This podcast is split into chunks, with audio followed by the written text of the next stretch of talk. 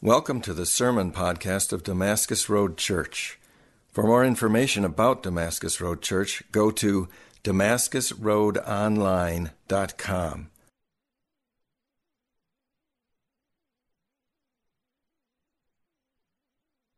going to end. This week um, on the interwebs, I saw this kind of like meme that describes the seasons, and I felt like it was appropriate to put up. So we have winter, we have like full spring, that comes like somewhere in February, right? Somewhere in February, it hits 70 degrees, and we're like, what's happening?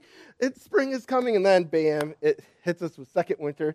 Then we have the spring of deception, kind of sometime in March, and then there's third winter, and it says you are here and then underneath that is mud season.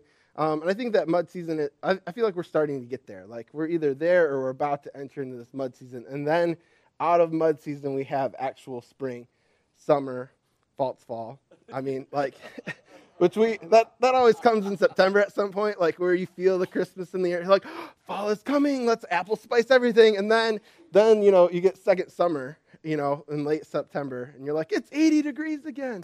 Um, and then then we actually yeah then we actually get actual fall but we we find ourselves in this space where like spring is here technically it's here it's already here but it's also just like not yet it's also not yet. It's not yet come. We have not experienced the reality of spring coming. Like we look around and like there's there's some things that are happening. Like the birds are chirping. The days are getting longer. The snow is melting. Um, so, like, there are signs that spring is coming, but there's also some signs of like winter lingering around. Like, it is still cold outside, it can still snow. Um, the ground is still incredibly brown. There's really not a ton of life happening and moving around.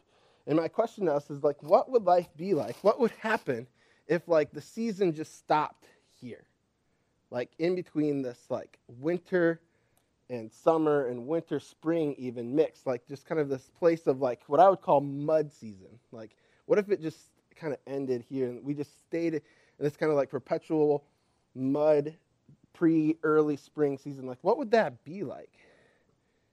What would that be like to our hearts and to our souls? Like, I don't know about you, but like this season is almost more angsty for me than like when it was winter. Because like when it was winter, we could at least say, well, it's winter but now it's spring, and we're like, all right, we have all these expectations and connotations of what spring should be like, and we look around and we're just like, this, this isn't spring yet. We wouldn't know.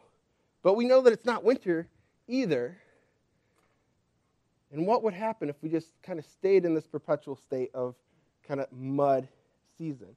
I love talking about the seasons because I think the seasons in some way speaks to the seasons that our soul goes through and that we spiritually experience together. And I think some of us understand and know what it is to kind of like go through this season that's just really kind of muddy, where it's like it's not winter anymore, but it's not yet spring. But we know that spring is coming, and we just can't wait to get there. Some of the ways that we experience this season is just like starting something new. Like a lot of times we start new things, like we could start like a diet, or we could start like a new exercise program, or we could start a new project or you could start a new hobby. I mean, anything of starting new, there's always this like expectation of new life that's coming. That like if I start doing this thing, then it's going to yield these results. And then we start the thing, and it gets really hard really quick. Like we start the diet, two days in, we're like, man, those brownies over there look great. We start the exercise program, we're like, man, going to the gym today seems really hard. In my house, we have started a new project. We started a project in the bathroom. We've had this bathroom that has had wallpaper that's been like slowly peeling and falling off the walls. We bought a vanity for it a year ago. So we a year ago we bought this vanity. We're like, we want to tackle this bathroom. It has sat a year where the vanity has stayed in the guest bedroom. And we're just like, all right, we're going to start this thing new. And the way that we started it was we bought a vanity, and then it sat for a year.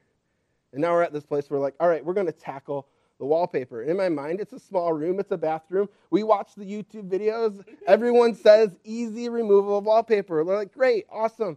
And so I'm excited, I'm jacked. We're, we're going to get this done in a day, right? No, no. that wallpaper is coming off like piece by piece, little by little. You remove the first layer of paper, then you got to remove the second layer of paper. And behind that was primer. And not only was there primer to like make it easier to pull off, because that's normally what primer does, but this primer made it super difficult to pull off, and the primer is actually pulling away from the wall. And so once we get the wall, the paper off the wall, we now have to like scrape it with paint scrapers to get the wall completely clean. And we've only covered like 20% of it. And yesterday, Jacob helped me out a ton. And I told Jacob when I was there, I'm like, man, I'm really glad that you're helping me out because like this would be demoralizing. Because I'm like, we now have two sections of the wall done instead of one section, but together those two sections equals one really small section of wall that we have stripped. And it's not even that pretty. Like there's still primer on the wall. Like we've got a long ways to go. And so we started in the season of like, I'm excited, I can't wait. And then we start getting at it, and then it's like boom, it turns into like this muddy season. And when you find yourself in the muddy season, what you often want to do is like begin to find shortcuts. I'm like, I'm ready to, to shortcut anything. We begin to fall into temptations like when you fall into the muddy season of your workout or the muddy season of your diet or whatever it is that you've started, you're just like, man, there's got to be an easier way to do this. There's got to be a way out. There's got to be something that we're missing because this is harder than what it's supposed to be. And I feel like that's what it is in the season of mud. And it's also in the season where we find Israel today in the story of Malachi. In the story of Malachi, the people of Israel are in this place where they have been set free from captivity. So, a lot of the prophets that we've been reading has had to do with Israel either heading into captivity or being in captivity. God has delivered them out of that. They have rebuilt the temple.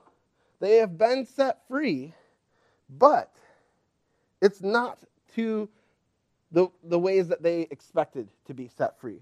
There's still some things that are going on that still feel a little bit like winter, that still feel a little bit like captivity in their minds. And they find themselves in this difficult season of like already, but not yet. And so, like I said, they've been set free, they've rebuilt the temple. Um, these have been huge gains. They're no longer slaves, they're no longer ruled by Babylon. What they are ruled by, though, is by this, this, king, this empire called Persia, who came in and took out the Babylonians. So, this empire called Persia is now ruling over the Israelites, but the Persian Empire has given the Israelites a ton of freedom. Um, they only just have to pay some taxes to the, their local governors, but at the end of the day, compared to slavery, not bad. And they get to worship in their own temple. They were, were given resources to rebuild their temple. Um, but the thing is that their temple, it's not like the old temple. When they finished completing the temple, those who are old enough to remember what the old temple looked like wept over it because it looked like a shack next to the temple that once was. And so the temple's rebuilt, but it's not, it's not quite where they wanted it to be. In the old temple, when the temple was dedicated, God showed up in this like cloud and thunder and lightning, and his presence filled it and overflowed it. When they rededicated the second temple, like crickets. God didn't show up like he did last time. But they reinstate, they reinstate the priesthood, they start giving sacrifices, and they're just kind of looking around. They're like, when is God going to show up? When is God going to show up in power like he did? And then there's finally this last thing that, like, the prophets, as they said that God would restore them, they felt like that they were going to be restored and all their wealth and all their prosperity, and that they were going to become rulers of the world.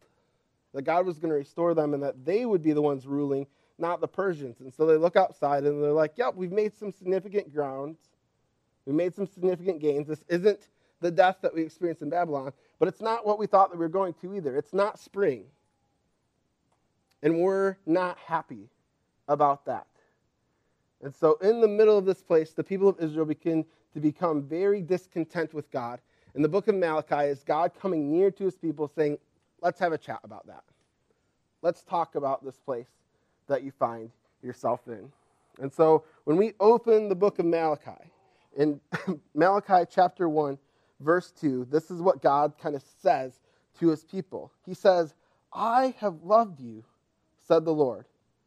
But you say, you question me, how have you loved us? That is where the people of Israel are. The people of Israel look to God and they look up to him and they're like, God, how, how have you loved us? And God comes and visits them. he's like, I have loved you, and I do love you.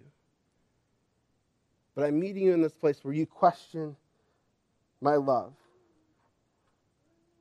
Have you not remembered how I have brought you out of slavery? Do you not remember how I've let you restore the temple? How I brought you back to your fields? The people here have the audacity to question God's love just because it isn't what they thought it was going to be yet. But this is an incredibly human thing. You and I, we do this with God also. And it's in this place where God confronts Israel's heart in a number of rhetorical questions. Like he's going to confront their heart around their doubt around if God's holding out on them or not in a number of ways. And he begins by addressing some of their doubt problems by addressing some of their actions that they've been participating in. And so, one of the first things that Israel has been doing is that in this season of doubt, in this season where they have questioned if God is, is actually good and if God is actually loving, they've decided to cut back on their sacrifices. And so they have the temple, they have the priest, they're, they've reinstated Levitical law, they're making sacrifices daily, annually, and instead of bringing their best to the best, they're bringing like their worst. They're like, we're going to make a sacrifice to like check the box, but like this sheep, it's going to be blind. And God rejects blind sheep, He rejects sacrifices with deformities. But in a place where you question God's heart and question God's love, and you're, you're like, it isn't what I thought it was going to be, we bring kind of our blind and subpar sacrifices. And so this is what the people of Israel do, and this is how God confronts them. He questions their sacrifices. He says this He says, When you offer blind animals in sacrifice, is that not evil? And when you offer those that are lame or sick, is that also not evil? He said, Present that to your governor. Will he accept you or show you favor, says the Lord? Basically, God's saying, like, you wouldn't give this sacrifice to the earthly governor of Persia, would you? Like, you wouldn't present this as a gift to anybody, right? Because it's going to be rejected. But yet, you come to me and you present it to me and accept and just think like everything's good. That we're good, that you've done your duty of sacrificing to me. Why are you giving me your second best? He says, You wouldn't cheat on your taxes. Why would you cheat on me? But this is where the people of the Lord are. This is kind of where they're at relationally, is that the people of God are questioning, they're doubting. They're like, It is this muddy season. We expected spring, and we found ourselves in the season of mud. And we feel like you're not coming through. And God's like, But I have. And trust me, I need you to wait because I'm, I still have more that's coming. But in this season, their hearts have become fickle, and they start giving the worst type of sacrifices to God.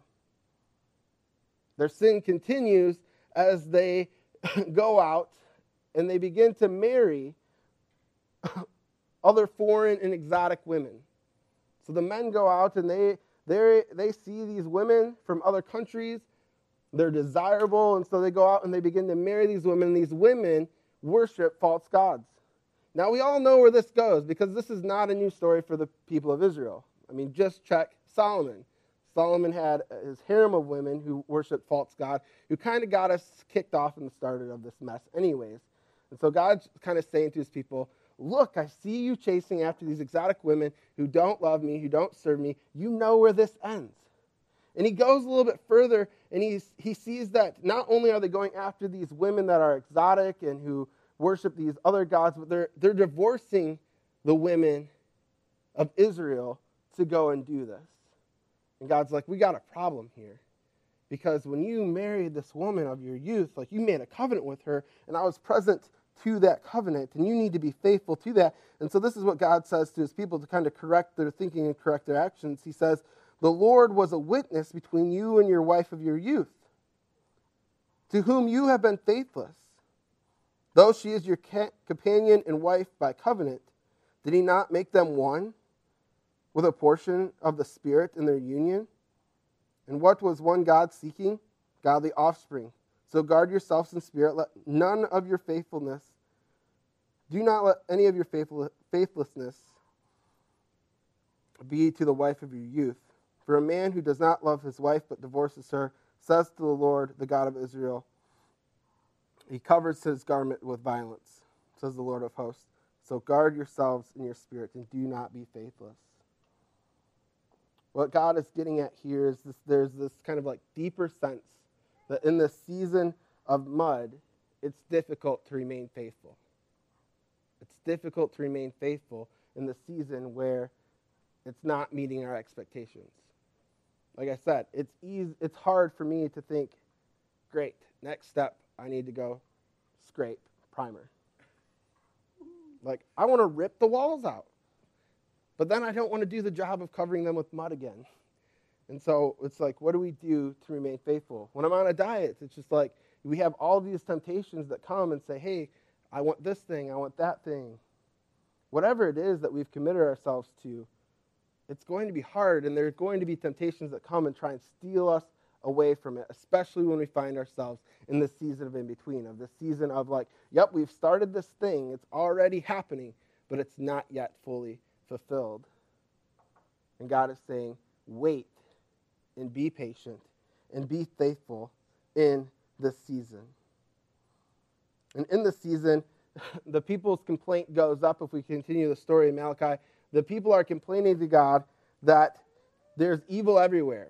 They say this they say, Everyone who does evil is good in the sight of the Lord, and he delights in them. And they ask, Where is the God of justice? Basically, what's happening is that the people have been set free, they've been restored to their homes, but there are still pockets of injustice happening. They're not happy that they're still ruled by the Persian Empire. They're not happy that they're being taxed. And they're looking around, they're like saying, God, why haven't you completed the thing that you said that you'd complete? They're saying, why is there still injustice happening? And what God wants to say to them is that, like, do you not see that I'm being patient with you who are not following my commands, who are giving me poor sacrifices, who are out whoring with other countries' women? Do you not see that I am being patient and relenting justice from happening? And that you are part of the injustice that is spreading throughout your country. That's a hard word to receive. But God is saying, be patient. And in being patient, He also says that He's going to take care of them, that He's going to take care of the evil that is in the world. He replies to them by saying this He says, I am going to send my messenger, and He's going to prepare a way before me. And the Lord whom you seek will suddenly come to His temple because God hasn't shown up in the temple yet. They're like, Where is he? When is he going to show up? And God says, I'm coming. And when I come, it's going to be sudden, it's going to be magnificent, it's going to be powerful. He says, In the messenger of the covenant in whom you delight in, behold, he is coming, says the Lord of hosts. Who can endure the day of his coming? Who can stand when he appears? For I will draw near to you for judgment. I'll be swift against the sorcerers, against the adulterers, against those who swear falsely, against those who oppress the hired worker in his wages, those who oppress the widow, the fatherless, and against those who thrust aside the sojourner, and do not fear me, says the Lord of hosts. So God's saying, I know that you see injustice still happening around you. Wait and trust that I am going to come and take care of that. And when I do, no one is going to be able to endure that. No one that lives a life of injustice is going to be able to endure. So just trust me that I'm coming. Trust me that in your waiting, I am going to be faithful. I just need you to wait a little longer. And that's the hard part about early spring, right? Is that like we waited all winter and we get to March and it's like spring and we look outside and Mother Nature's saying, like, yep, wait a little longer.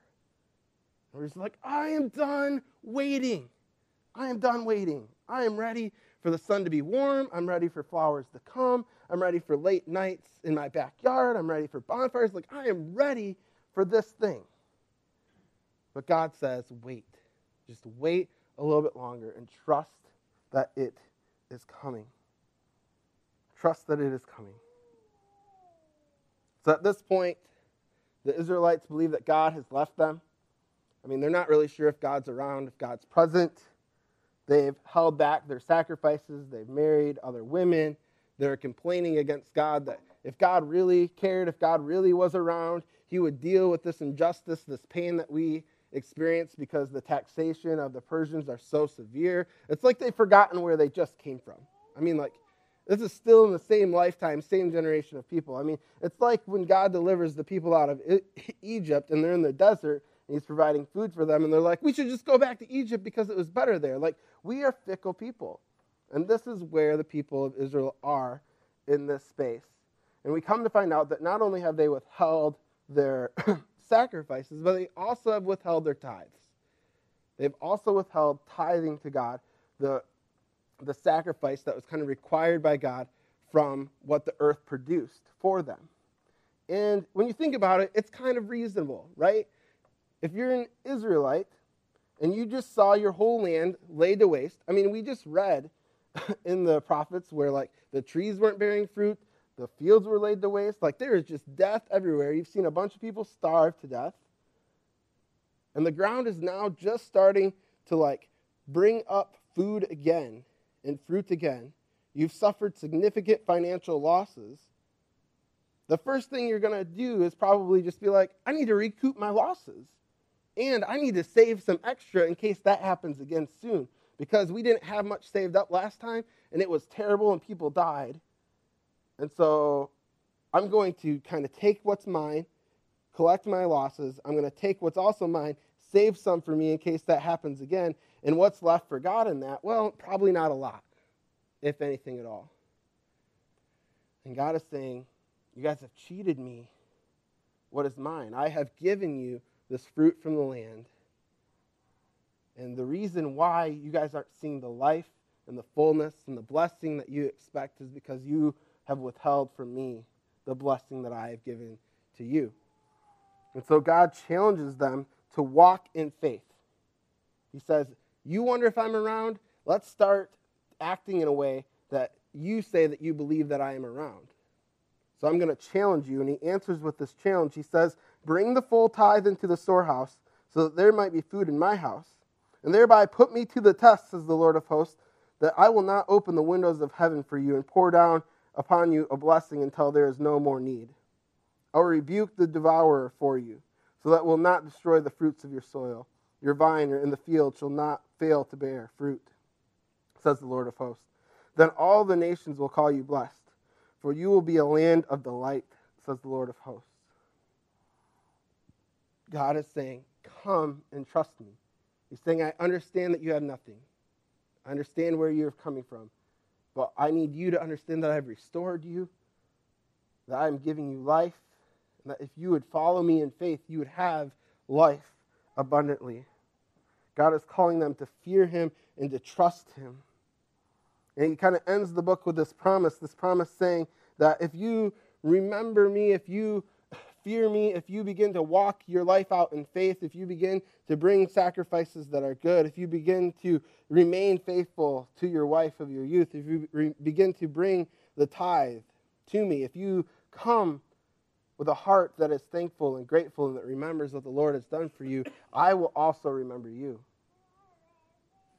There's this beautiful passage where God says that I will write down the names of the righteous and remember them and I will withhold destruction from them, and I will restore them. God says, Come back to me. Come back to me and hear me and love me. The book ends also with then another promise that he's sending yet another prophet before him, that Malachi is not the end that there is someone coming that will prepare the way of the Lord, and that when that guy comes, when the Lord comes, that's when spring will arrive. But the call is to return to Him and be faithful in the middle of this season that feels like mud until spring arrives. And they have to wait a long time. They have to wait 400 years until the prophet of John the Baptist shows up and begins declaring the Lord, the way of the Lord. They have to wait then another 33 years until Jesus is crucified and resurrected for the Holy Spirit to come upon them and for the church to go forth. We are still in a season of waiting of 2,000 years for the Lord to return to bring redemption to all things and make all things new again. We are still in the season that is already here, but not yet. And so, in many ways, we find ourselves just like Israel in the land of Malachi. Not everything's as amazing as it could be. Healing isn't running prevalent and rampant. Restoration isn't happening all the time. Restoration and forgiveness and reconciliation is all very hard. Sickness is still a very real thing. People still are dying.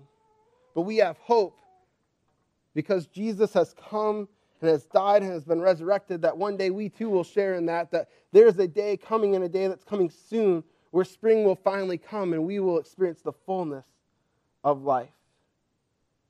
So we're already here, but we're not yet. We're definitely not in winter anymore. Death, destruction, and decay, that's all been done away with. But man, it feels like early spring because we look around and that's what we see. We still see some death. We still see some destruction. We still see some decay. And we can feel it. We can feel this movement towards life. But there's this really difficult call to remain faithful to God in the middle of this season and trust that He will do it. The problem for the Israelites in Malachi was that their hearts were, their hearts were hardened and they were self righteous. The problem is that they were not grateful, they were not thankful for everything that the Lord had done for them up until that point. They just wanted more, they wanted more, they wanted more. What they forgot was what God has already done. They'd forgotten the slavery that God had moved them from. They'd forgotten what it was to worship God with all their heart, soul, mind, and strength. And what we see in worship, to what it is to worship, is to remember. Throughout all of Scripture, God is calling us back to remember Him, to remember where He's shown up, to remember where He saved us. And from that place of remembrance, to then go forth in worship, to go and praise Him, to go make His name known for what He has already done, the ways that we have experienced His faithfulness right now. The problem is, is that we always let the present define us. And right now, it just looks like we've got a lot of primer to scrape and we want a shortcut, and we're not sure how this is going to get done. But God's saying, Don't you remember that I provided the whole house? Don't you remember that I've provided for you to get you to this place already? Don't you remember how I've saved you from the pit and how I've changed your life and provided transformation? So God end, ends this kind of this prophet in Malachi, he ends with these words to his people. He says, Remember the law of my servant Moses and the statutes and the rules that I commanded him at Horeb for all of Israel. God is saying, Remember my commands. He's saying, Remember my love. He's saying, Remember my deliverance. Remember my provision. Remember how I've been faithful to you up until this point. Remember how I ended winter and death and destruction for you and have brought you into this new season of spring. Remember that. And trust in that. Even as you look around and you say, God, where are you? God, where are you being faithful? It's the tough season that we find ourselves in, but it's the season where we need to worship all the more. In Psalm 22, this is the psalm that Jesus kind of alludes to when he's on the cross. It begins with, My God, my God, why have you forsaken me? It's this place where it feels like God is far off and God is distant and God is not near and God does not see the pain or the struggle or the realities of this life that we experience right now. But the way that Psalm 22 ends is that we find this incredible kind of switch of roles that God is actually incredibly near to that voice, He's incredibly near to that space, and He's responding to it. And Psalm 22 ends with this it says, All the ends of the earth shall remember and turn to the Lord and all the families of the nation shall worship before you. Here's kind of that two ideas remembrance and worship and returning to the Lord. He says, For the kingship belongs to the Lord, and he rules over all the nations. And all the prosperous of the earth shall eat and worship before him. He shall bow down before him, all shall bow down before him that go down to the dust, even the one that could not keep himself alive. Posterity shall serve him. It shall be told of the Lord's coming to the next generation. They shall come and proclaim his righteousness to a people not yet born, that he has done it. That he has done it. So remembrance bears worship, and worship feeds our faith, and it gives us the courage to live the life of faith where God has placed us right now. And so we need to remember. We need to remember so that we can grow in faith and so that we can live sent lives where God has called us to be. Because God has us in a certain place to share his love. He has sent us to go call out to dust, like the song that we sing, to come back to life. There's dust and death and destruction around us just waiting to come back to life, and we've been the ambassadors called to go do it. And it's on this Palm Sunday that we remember that we too have fickle hearts. That we were a people that on one day cried out, Hosanna, Lord save us, Lord help us. And that five days later, six days later, we're also in the crowd chanting, Crucify him, crucify him.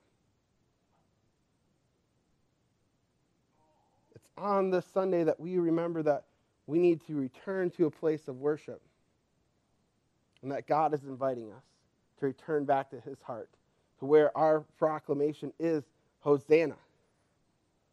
And we can stop living the life that says, crucify him. This is a tension, this is a struggle that we live in, this is the realities of early spring. But I want to tell you, May is coming, Sunday's coming, resurrection is coming New life is coming, and we are called to live lives of faith right now. So, my question is as we are in this place of Holy Week, where is God, the rightful King of the universe? How is He calling you back? Where have we forgotten His love? Where have we forgotten His love in our lives? Where has He showed us love? Where has He restored our past? How is He working to restore our presence? How is He calling you to remember Him right now?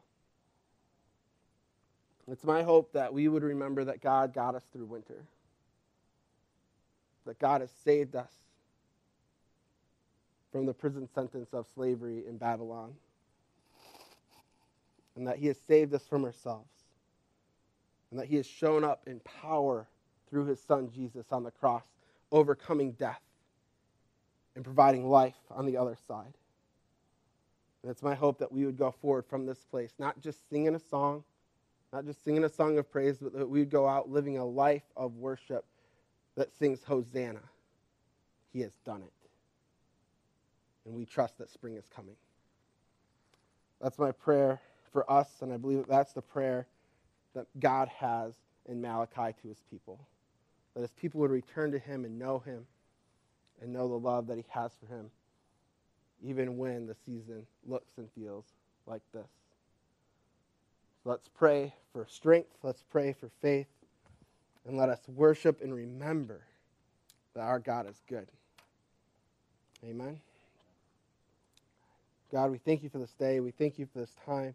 We thank you for the book of Malachi. We thank you that Malachi meets us right where we are. Some of us where we're at spiritually, some of us where we're at just physically in the season of waiting. God, we are tired and weary of waiting. God, we feel like we have waited and you're calling us to wait some more, and that's disheartening. But God, let us not let this be about us. But God, let us remember how you have brought us to this point. God, let us remember how you have saved us. Let us remember the ways that, we, that you've restored us. Let us remember how you've brought us here to this place and how much better this place is compared to where we were. God, we trust in you. We trust that life and new life is coming, that new life has come, and that there is greater life even yet to come through your Son. God, grow us in that, and God, may you allow us to have the strength and the courage to be ambassadors and proclam- proclaimers of your good news. And may we live lives that shout, Hosanna, that you have done it to the world around us. God, stir in us a heart of gratitude and thanksgiving. In your name we pray. Amen.